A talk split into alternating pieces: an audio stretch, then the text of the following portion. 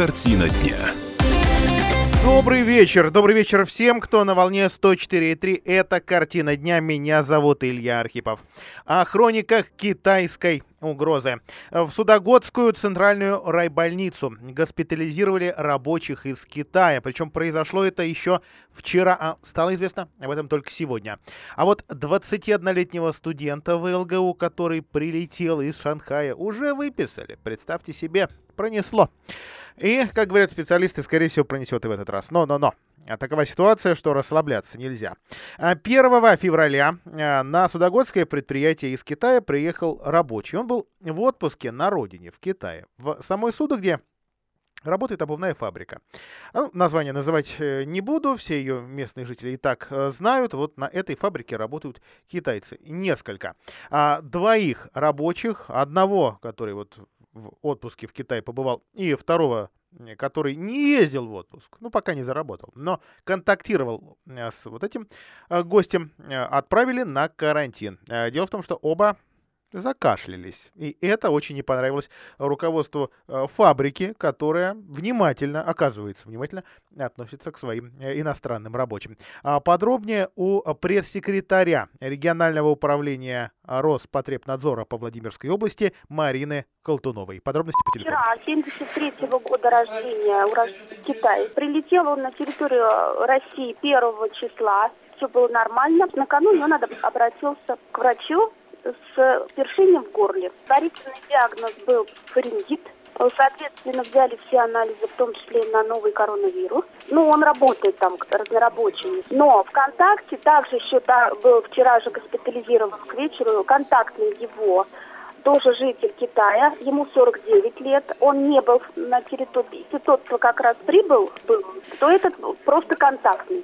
Он вообще просто закашлялся. Ну, точно такой же кашель. Ему предварительно ставится диагноз ОРВИ, но также, соответственно, бескемпературно, что у того и другого, но, учитывая наши условия, все попадают на четырнадцать дней на карантин. Они отреагировали нормально, все хорошо, адекватно на то, что изолируются от общества. То есть вопросов нет. Врачи спокойно говорят, что, скорее всего, ОРВИ и фарингит. Ну, першение в горле у того и другого, то есть даже не бронхит. Ну, анализы мы ждем с противочумного центра Москвы. Соответственно, надеемся, что вот в течение дня... Мы вот надеемся как раз эти результаты анализа получить в рамках сегодняшнего эфира, ну, либо после, тогда, соответственно, читайте о них на сайте ка пэ точка ру, как только, как только получим. Вообще, сегодня представители Роспотребнадзора отметили дисциплинированность и ответственность вот этих китайских заболевших, и студента политеха, и двух судогодских рабочих, потому что они к своему здоровью относятся ответственно. И вот... На этом, собственно, фраза в официальном документе заканчивается, а как-то тень-то она нас с вами бросает. Ну, согласитесь, многие из нас как-то, ну, давайте я о себе тогда буду говорить, как-то по-другому к своему здоровью обычно относятся. Итак, пару дней назад в больнице оказался двадцатиоднолетний студент Владимирского госуниверситета. Молодой человек прилетел из Шанхая, у него там были каникулы. Собственно, как раз сейчас вот долгие-долгие новогодние каникулы после китайского Нового года продолжаются. Их китайское правительство вообще продлило. А, серьезных жалоб у этого парня не было, но, но все же его госпитализировали в инфекционное отделение шестой больницы в Юрьевце. Именно туда сейчас отправляют всех, кто был в Китае либо в отпуске, либо по работе, либо вот на каникулах. Вне зависимости от того, россиянин ты или китаец, или хоть кто. Анализы на коронавирус у студента не подтвердились, его уже выписали, но под наблюдением терапевта он все равно будет ровно четырнадцать дней, отмечает Марина Колтунова. В департаменте здравоохранения области комсомолки сообщили, что у этого студента грипп группы Б. То есть, в общем, грипп, но не тот. В области готовы принять пациентов аж двадцать два инфекционных отделения, в том числе три детских. Подготовлено к работе девяносто одно индивидуальное помещение для приема и пребывания в стационаре инфекционных больных. Это боксы. Учреждения здравоохранения получили диагностический и терапевтический алгоритм при коронавирусной инфекции на пятое число. А, вот есть, да, вот есть уже свежий документ, что на шестое число больных новым коронавирусом во Владимирской области не зарегистрировано. Пока вот только нет э, данных по, по этим двум э, китайским рабочим. Ну и уже партийные проекты, партийные активисты подключаются к мониторингу аптек региона. Дело в том, что уже и президент комментировал историю с резким подорожанием, да и повышенным спросом на медицинские маски. И вот сейчас, сейчас активисты мониторят наши аптеки. Цитирую я координатора федерального проекта «Народный контроль», это «Единая Россия» в нашей области, Дмитрий Семенов. Мониторинг в первом приближении показал, что во многих аптеках медицинских масок в продаже нет. А некоторые из них, где эта категория товаров еще в наличии, предлагают их по цене, доходящей до пятьдесят рублей за штуку, хотя до появления коронавирусов стоимость была четыре пятьдесят. Но есть и добросовестные продавцы, которые цен не поднимали. Конец цитаты. Ну, что касается рынка, рыночной экономики, да, отмечает Семенов, она диктует свои условия, спрос рождает предложение, но в условиях, когда существует прямая угроза жизни и здоровью, должны быть сдерживающие факторы. Так что, в общем, в данном случае активисты обещают на самый верх предоставить информацию об объективной ситуации на местах. Дальше. Дальше о хрониках дорожных. Дело в том, что вот сегодня в полночь была полностью перекрыта Пекинка на сорок минут. Сделано это было для уже привычного многим автомобилистам действия установки надземного пешеходного перехода, ну или воздушного моста, как их еще иногда а, называют. Правда, вот он пока еще не а, работает, а когда же, наконец, заработает? И еще известно, что уже городские власти а, предприняли первую попытку борьбы с пробками в этом месте. Это перекресток у Судогодки. Алексей Сухов подробнее изучил все сообщения властей разного уровня, дорожников, сам поработал сегодня на морозе, и вот теперь все это, все это нам и в своем анализе и выдаст. Леш, добрый вечер. Здравствуй, Илья. Итак, да, ты, да. Ты, ты уже согрелся, насколько я понимаю, можешь, можешь комментировать. А, да, я лично выезжал на место, смотрел своими глазами, но там пока, в общем, стоит всего лишь каркас. Это даже еще, пока еще не переход, а так прообраз. То есть забраться а, на него даже нельзя? А, нет, забраться можно с одной стороны, но вот спуститься уже с другой стороны не получится. То есть ты поднимешься, сверху посмотришь на Пекинку и вернешься обратно с той же стороны, то есть со стороны Судогодки. А, вот там лестница сделана. Uh-huh. А, а сам верх, он еще даже пока, то есть не застеклен, там нет крыши. Это вот именно вот действительно такой остров металлический. А, то есть работ там еще достаточно много. Ну и кроме того, в общем-то, по проекту и по планам, в общем-то, никто не говорил, что сегодня уже можно будет переходить по нему э, трассу эм семь.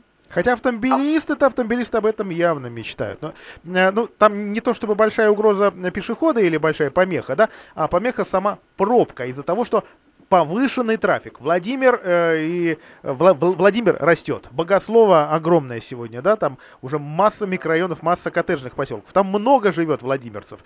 И пробки каждое утро, каждый вечер. Очень сложно перечислять, а еще, а еще и Пекинку. Удалось ли договориться властям города и управлению трассы Москва-Нижний Новгород, чтобы как-то подкорректировать режим работы светофоров так, чтобы поток в пиковые часы проезжал быстрее? Да, удалось договориться вот буквально на прошлой неделе, и сейчас светофор подрегулирован. Там, знаешь, в чем была проблема? А, сама-то, по самой трассе ехать было достаточно просто, а вот э, Горького и дорога в сторону Юрьев-Польского, она э, была чересчур второстепенной, как говорили автомобилисты, потому что в итоге э, ты, когда загорался зеленый сигнал светофора, мог проскочить всего лишь за пятнадцать секунд. И если после этого опять включался красный, достаточно долгое время, в итоге в часы пик именно, а, и с той и с другой стороны выстраивались длинные такие очереди машин, которые ждали, когда же опять загорится зеленый. И автомобилисты просили увеличить время. Ну, просили, я так понимаю, видимо, гораздо больше, чем получилось, но тем не менее сейчас увеличили до тридцать секунд интервал. Вот на твой взгляд, я понимаю, что, может быть, не час пик тебе попался, час пик-то вот, вот только-только, вот успевает ли поток проехать, хвоста не остается? Ну, я был, конечно, не в час пик, а уже где-то около одиннадцати утра. Да, нормально. Все, кто стояли в пробке, ну, не в пробке, вернее, стояли, ждали на, на красный, все успевали проехать за это время. Так, Леш, ну и давай вернемся к нашим надземным пешеходным переходам. Я помню, что их по планам трассы, которые менялись в течение две тысячи девятнадцатого года, должно было быть шесть. Вот сейчас да. уже большая часть готова или все-таки нет? Я понимаю, что одно дело его поставить, другое дело, конечно, важно доделать, важно со всеми согласовать, то есть работа, наверное, не быстрая. Ну там все в разной стадии сейчас, ну приблизительно так в процессе делаются. Все, все должны, короче, закрыть первого апреля. То есть первого апреля все шесть надземных пешеходных переходов должны ввести в эксплуатацию. Это два на улице Лакина, там около домов номер сто девяносто семь и сто шестьдесят семь. А потом еще один на бульваре художника Иванова, на пересечении с улицы Белоконской, рядом с тандемом, и вот тот, который на Горького. А при этом после этого, я так понимаю, управдор Москва-Нижний Новгород планирует еще потом один надземный пешеходный переход сделать отдельно уже. А это уже в районе улицы Безыменска, то есть там, где конечные у автобусов многих. Которые не идут на глобус. Ага. Алексей, спасибо тебе большое за свежие подробности. Да уж, простите, пока не, не, не успели изучить, заработала ли вот эта идея а, пропускать больше транспорта. Но я думаю, что вот прямо сейчас слушатели «Комсомольской правды» сами могут ее оценить, проезжая, либо стоя в этой самой а, пробке, в, в этом самом а, заторе. Еще раз отмечу, что к первому апреля должны запустить и а, установленный сегодня ночью надземный пешеходный переход и все остальные. А, ну, то есть это... ориентир, магазин «Жигули» и дальше уже туда, ближе к ленте. Это вот те самые адреса на Лакина, которые Алексей э, назвал. А мы сейчас прервемся на короткую рекламу. Картина дня. За мусор платите, а перерасчет потом. А в январе за невывоз мусора в жилинспекцию пожаловалось семьдесят человек. Выражать свое недовольство по поводу переполненных контейнерных площадок жители Владимира начали в соцсетях, ну, как только от праздников отошли. Вообще проблемы начались уже тридцатого декабря, но вот со второго января пошел такой необъявленный флешмоб, выложив фотографию заваленной помойки. А фотографии с мусорными кучами, припорошенными снежком, владимирцы выкладывали в ВКонтакте в основном. А самой неблагоприятной в этом отношении была ситуация в Октябрьском и Фрунзенском районах. В жилинспекции области произошедшее охарактеризовали как, цитирую, «небольшое негодование». В контролирующее ведомство за восемь дней новогодних праздников поступило шесть звонков. А жаловаться массово начали с девятого января, рассказала «Комсомольской правде» главный жилищный инспектор области Елена Андреева. Ну вот действительно, а мы вам за последнее время а, дали возможность получить... или высказаться дали скорее а, представителям общественных организаций по мусорной а, теме. А вот теперь реакция официальная. Жилинспекция. Цитирую Елену Андрееву, главного жилинспектора. Скажем так, было небольшое негодование со стороны жителей по поводу невывоза. Всего за январь мы получили семьдесят обращений, еще девяносто три заявления принес нам ЖКХ-контроль. Правда, когда мы начали отрабатывать эти заявления, стали выяснять, что есть жители, которые заявления не писали. А второе, не все указанные адреса существуют в действительности, отмечает жилинспектор. Но напомню, что уже и в нашем эфире по поводу этого Альберт Русанин, руководитель ЖКХ-контроля, тоже высказывался. Есть еще один момент. Чтобы жаловаться на некачественную работу регионального оператора, нужно, нужно действительно вчитываться в нормативы. В холодное время года, когда температура воздуха ниже плюс пяти, мусор должен ввозиться в течение трех суток. Если температура превышает пять градусов тепла, то региональный оператор должен очищать контейнерные площадки раз в сутки. Есть понятие допустимого отклонения, цитирую я Андрееву.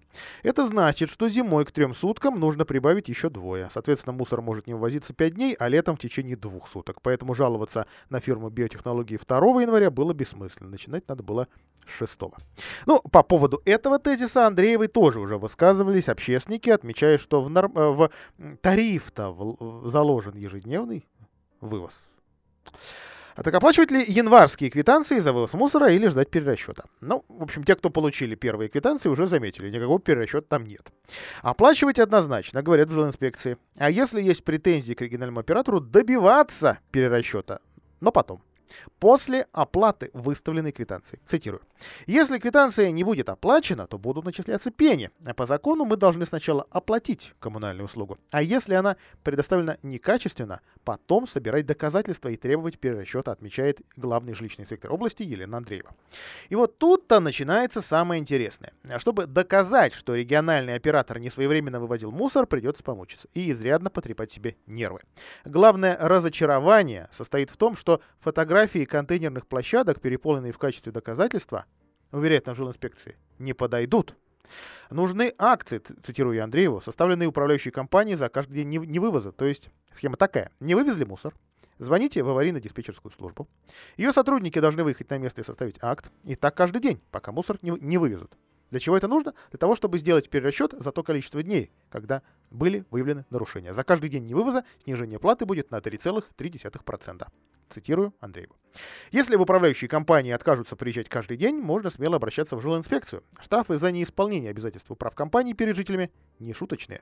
На должностное лицо пятьдесят тысяч рублей, на организацию двести пятьдесят тысяч рублей. Если же заактировать невывоз мусора удалось, нужно запросить в управляшке копии этих актов, а затем с оплаченной квитанцией обращаться к региональному оператору за перерасчетом. Всем, кто решится на этот невероятно героический поступок, стоит хорошенько подумать, в общем, стоит ли эта проблема такого количества времени и нервов.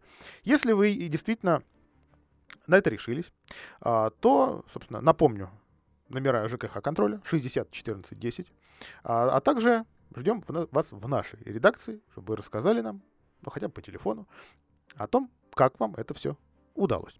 Ну и, конечно, терпение, терпение, еще раз терпение тем, кто в данном случае будет добиваться правды. Потому что у меня лично, это мое личное мнение, сложилось ощущение, что все службы, которые сейчас контролируют процесс вывоза мусора, сговорились, простите. Ну, то есть, по-другому, нет, не сами, не сами им помогли. А дело в том, что практически все из них, там, подавляющее большинство, при, подконтрольно региональным властям.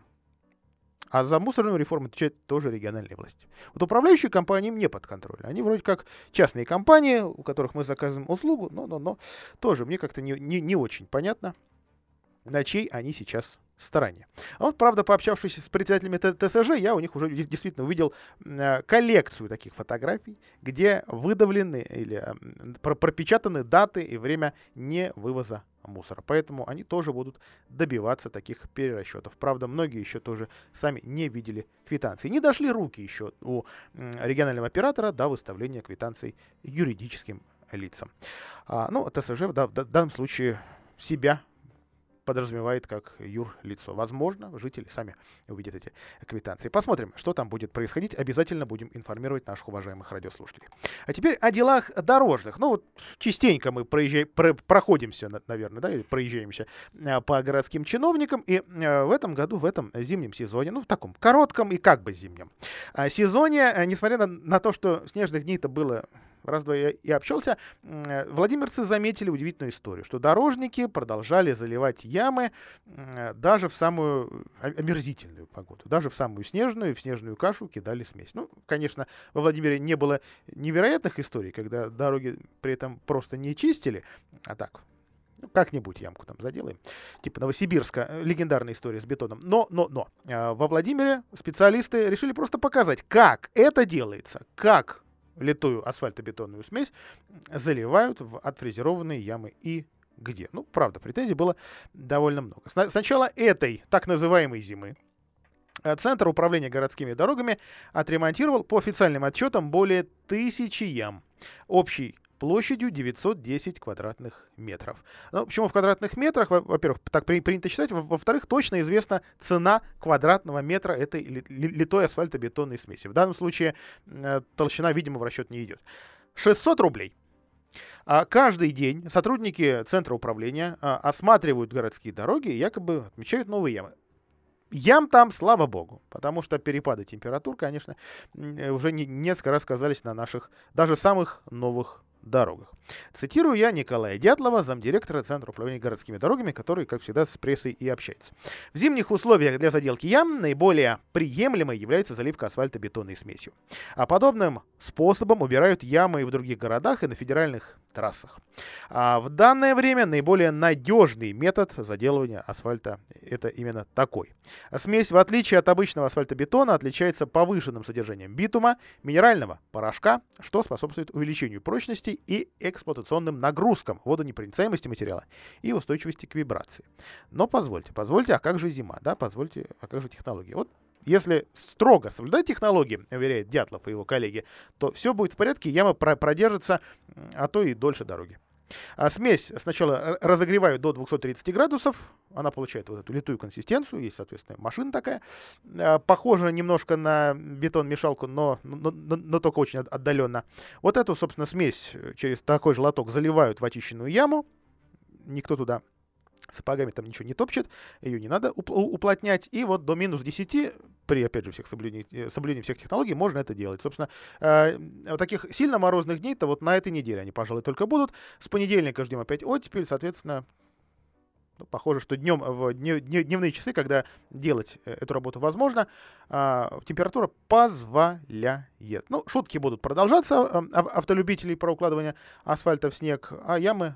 а ямы будут продолжать делать. Сколько именно каждая яма служит, ну вот там сказали, несколько лет точно. Ну, ну видимо, от ямы, от ямы и вообще от самой дороги это все зависит. Здесь мы сделаем паузу. В семнадцать тридцать три обязательно продолжим и расскажу, а сколько же во Владимирской области самых умных школьников. Картина дня. пятьсот владимирских школьников получат призы за победы в городских олимпиадах. Вот столько у нас по-настоящему умных, нет, самых умных детей. Подробнее у моей коллеги Анны Дегтяревой. Анна, приветствую тебя в эфире. Добрый вечер, Илья. А, и насколько я помню, на этой неделе должны вот этих всех, ну или лучших из лучших школьников собрать и наградить. Чем, кстати, будут награждать, известно? Нет, неизвестно. Им всегда вручают грамоту, всегда вручают медали, а подарки бывают самые неожиданные. Как правило, все-таки это книжки, но бывают и сюрпризы. В прямом смысле. Один раз вручали киндер-сюрпризы. Да, но, насколько понимаю, дети-то уже из возраста, из возраста киндер-сюрпризов в большинстве своем выросли. В большинстве, но не все. Например, победители Олимпиад по математике с пятого класса, это десять-одиннадцать лет. А, ну вообще февраль как-то вот к- конец учебного года уже давным-давно позади, в, в, в разгаре новый, у, у кого-то в голове ЕГЭ. Вот почему, почему февраль?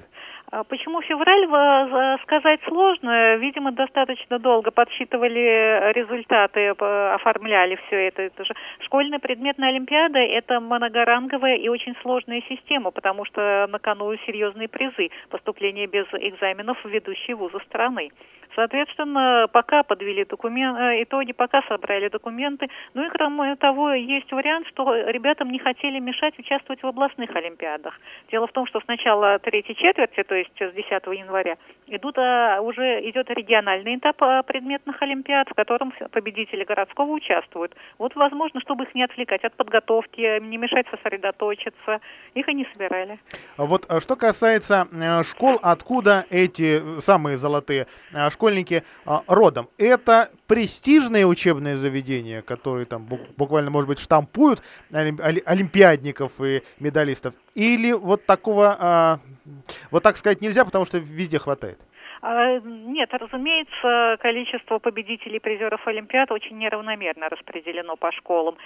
Школы, которые считаются крутыми, престижными, элитными, разумеется, они дают больше олимпиадников, чем рядовая районная школа. Но, опять же, не во всех случаях. Например, в этом году неожиданно выстрелила восьмая школа. Так. Где оказалось семь победителей Олимпиад, это довольно много. Половина владимирских школ вовсе не имеет никаких победителей. Ну, а вот. самые, самые э, такие плодовитые?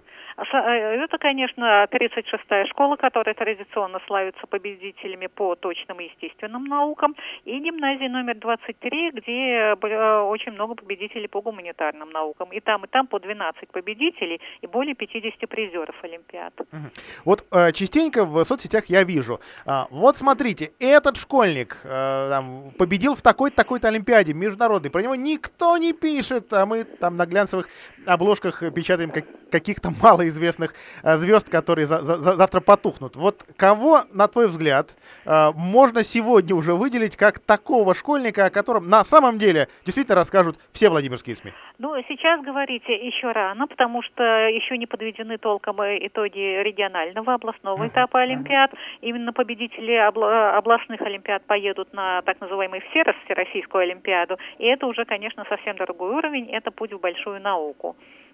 Ну, так что сейчас говорить и выделять кого-то, это было бы, наверное, даже неправильно. А вот что касается постов в соцсетях о том, что вот об этом школьники никто не пишет, это, я бы сказала, спекуляция. Дело в том, что существует масса интервью с этими самыми школьниками, которые фигурируют в этих самых постах, и эти школьники очень сильно сердятся на такую подачу. Говорят, во-первых, мне это не надо, во-вторых, обо мне пишут, не надо спекулировать на моем имени. Так что эти ребята без внимания не остаются. Например, завтра их будут торжественно награждать не где-нибудь, а в центре Владимира, в Центре культуры и искусства на Соборной. Там будет присутствовать и мэр города, скорее всего, сити-менеджер. Нельзя сказать, что никто не обращает внимания на такие вещи, как победа в предметных ага. олимпиадах. Аня, вот слушай, а возможно уже есть понимание, кому-то из этих школьников, из этих олимпиадников помогли такие раскрученные образовательные проекты? Я говорю, например, о Кванториуме или о Яндекс.Лицее? Данных по Кванториуму нет. Дело в том, что Кванториум рассчитан немножко не на эту возрастную категорию. Как правило, обучение в Кванториуме заканчивается к четырнадцати-пятнадцати годам, а основной контингент победителей Олимпиад – это все-таки старшие выпускные классы. А вот Яндекс.Лицей, да, Яндекс.Лицей, эффект от его присутствия в нашей области очень виден. А Гусевская школа номер два, при которой функционирует Яндекс.Лицей, буквально как катком прошлась по Олимпиадам, по точным предметам, собрав на информатике, например, практически все призовые места по областной, на областной олимпиаде. И победитель, и почти все призеры именно оттуда, из Яндекс.Лицея Гусхардстального. Ну и вот, опять же, если сейчас можно сравнивать города, районы, вот где у нас действительно сильные школы, может быть, даже сильные целые города в точных науках, то есть где физики, где лирики, а где, а где просто слабаки? Ну, слабаки сказать нельзя, потому что ребята могут быть талантливы абсолютно везде, в любой сельской школе, просто им нужна возможность, они везде такие возможности дают. Наша система образования, увы, не нацелена на поддержку одаренных людей, она нацелена на натаскивание на ЕГЭ, поэтому школьник, который не получил в свое распоряжение, так скажем, талантливого педагога, как это случилось с ребятами в Гусхардстальном по информатике, он может не реализовать свой потенциал. Вот. А что касается вообще разделения, то Владимир уже несколько лет уступает районам в точных э, науках и в естественных науках. Владимир силен в гуманитарных предметах, но вот по физике, математике, химии все больше первых мест в областных олимпиадах э, занимают ребята из районов. Гусхардстальный, Ковров, Муром и Петушинский район. Спасибо большое, Анна Дегтярева. Ее большой материал о золотых владимирских школьниках уже очень скоро в печатной версии «Комсомольской правды», которая, напомню, в точках продажи а, газеты, в киосках Роспечати. И вот там, поверьте, там будут и имена этих самых мальчишек и девчонок, которые действительно уже в своем возрасте школьном добились много чего. И я надеюсь, пойдут дальше. Давайте действительно знать свои, своих героев. Мы, правда, охотно о них готовы рассказывать и делаем это. Итак, печатная версия «Комсомолки». Ближайший ее выпуск, напомню, в пятницу в киосках Роспечати. А теперь новость хорошая для тех, у кого уж слишком шумные соседи. А, в областном заксобрании задумались над полноценным всеобластным тихим часом. Не секрет, частенько, особенно у кого...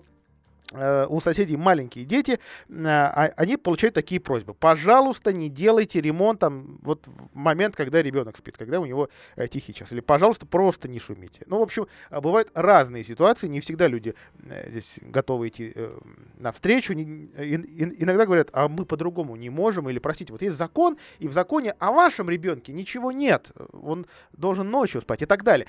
Разные бывают ситуации. И вот сейчас Заксобрание региона она сообщила о разработке такого э, закона о тишине, который ну, действительно, возможно, многим и аукнется. И при условии, что правоохранительные органы будут помогать его соблюдению. Потому что сейчас, конечно, сложно этого добиться.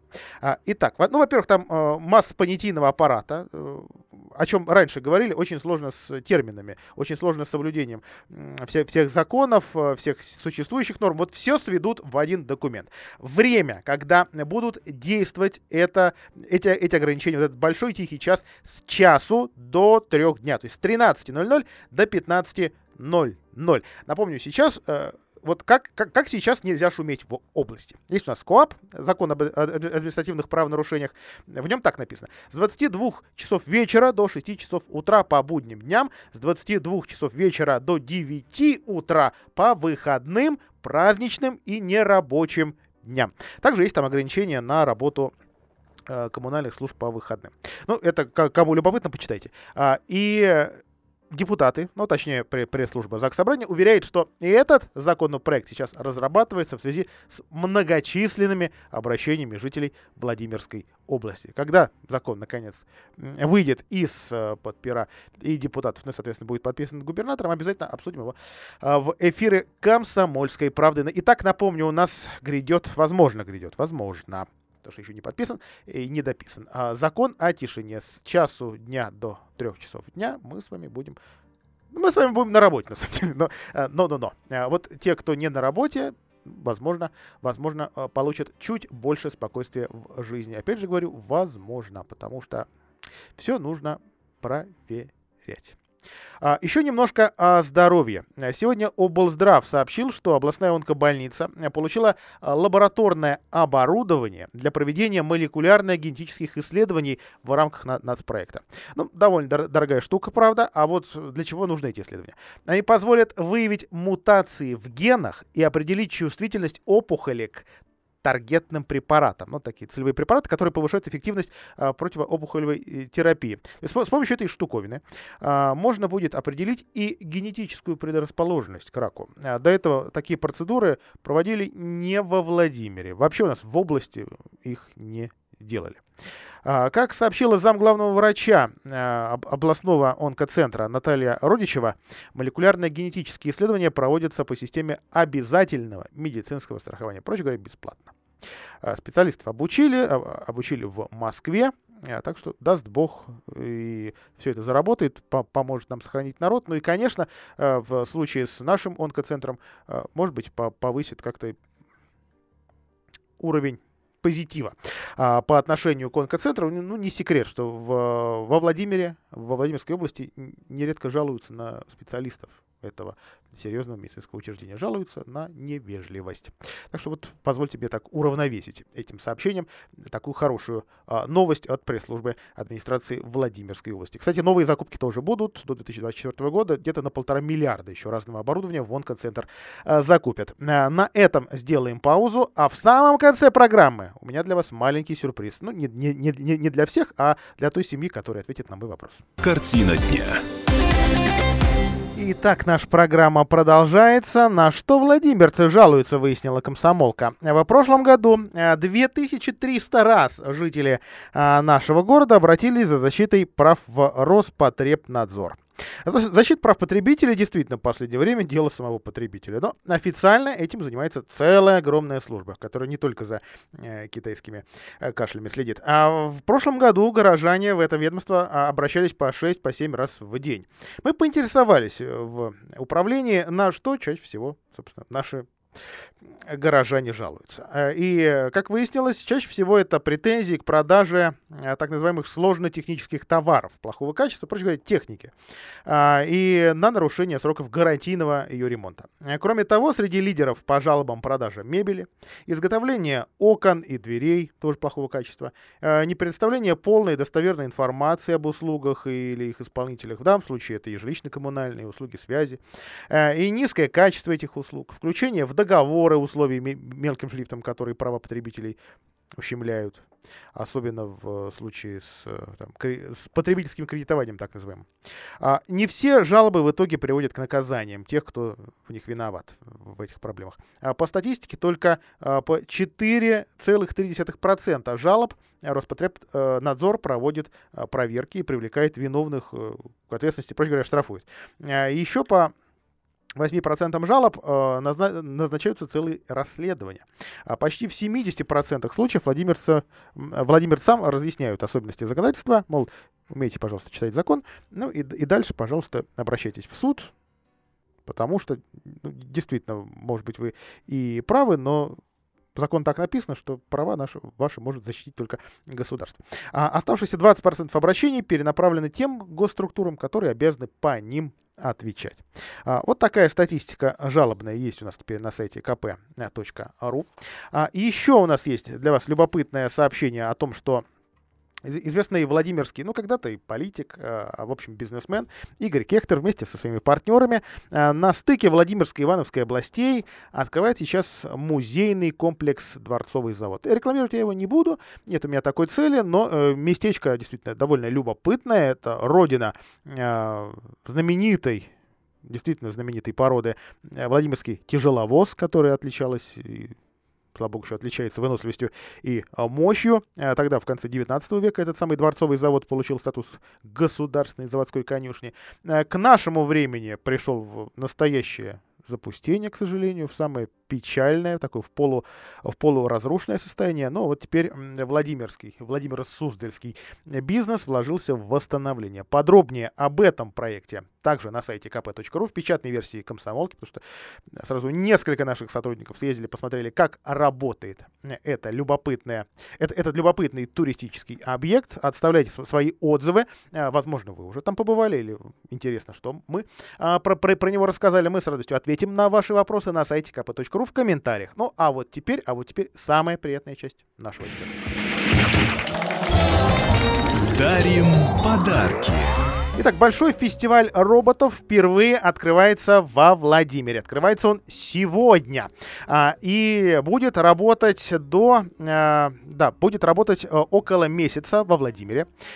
И да, до, до девятого марта, если быть точными, то чуть-чуть больше месяца. Работать выставка будет в арт-холле или по старинке в ДК Маш с десяти утра до девяти вечера. Что за фестиваль? Интерактивная выставка. Возле каждой зоны работает гид с роботом. Рассказывает, для чего этот конкретный робот создан, как зарождалась та или иная технология. В общем, посвящает в мир робототехники. Уже рекламный ролик вы, соответственно, могли услышать буквально несколько минут назад. восемьдесят пять роботов, в том числе побывавших и покоривших многих европейцев.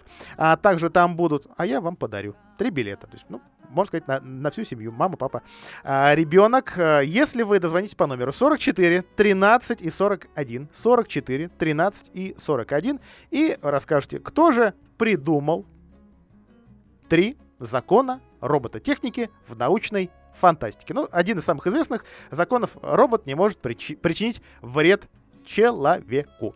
А, не то чтобы тогда много было роботов, практически никаких, а вот сама фантастика была, и роботы в этой фантастике тоже были. Итак, как зовут этого всемирно известного фантаста? Здравствуйте, как вас зовут, во-первых?